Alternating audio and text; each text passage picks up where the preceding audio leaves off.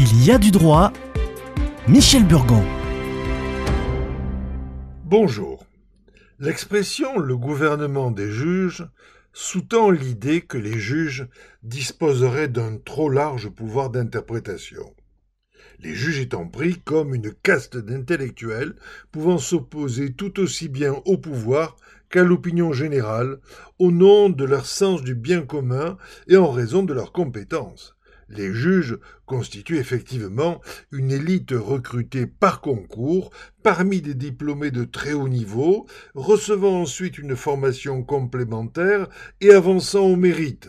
On ne saurait en dire autant de nos élus et représentants, ni de la société prise dans son ensemble. Pourtant, tous les jours, les commentateurs stigmatisent la justice en portant en épingle les dysfonctionnements comme les aberrations de délinquants récidivistes en liberté et les crimes qu'ils commettent faute d'être incarcérés. De récentes affaires vont nous permettre d'apprécier qui protège le mieux notre société entre le législateur qui fait les lois selon ses inspirations politiques et le pouvoir judiciaire qui les applique en fonction de ses critères personnalisés. La consommation de drogue et de stupéfiants pose des problèmes que les politiques ne savent visiblement pas régler. Les uns veulent renforcer la répression des fournisseurs, cela ne semble pas très efficace. Les autres veulent sanctionner les consommateurs, mais ont peur clairement de perdre des électeurs. Et enfin, d'autres veulent légaliser pour que l'État puisse fiscaliser ce marché et en tirer profit. Prenons à tort exemple sur le cas du tabac, qui rapporte en deux mille vingt quinze milliards de recettes fiscales face à vingt-cinq milliards de dépenses de santé, sans compter les cent milliards supplémentaires de pertes associées. Ce mauvais calcul est certainement à mettre au crédit du manque de formation de nos gouvernants.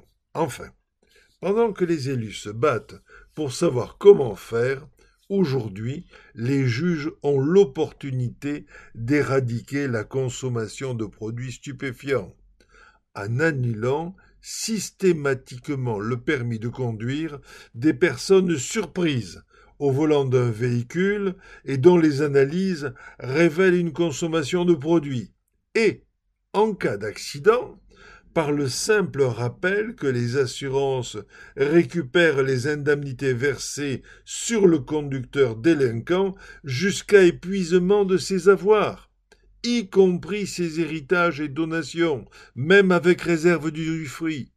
Être ruiné à vie est une conséquence économique qui vaut une sanction pénale.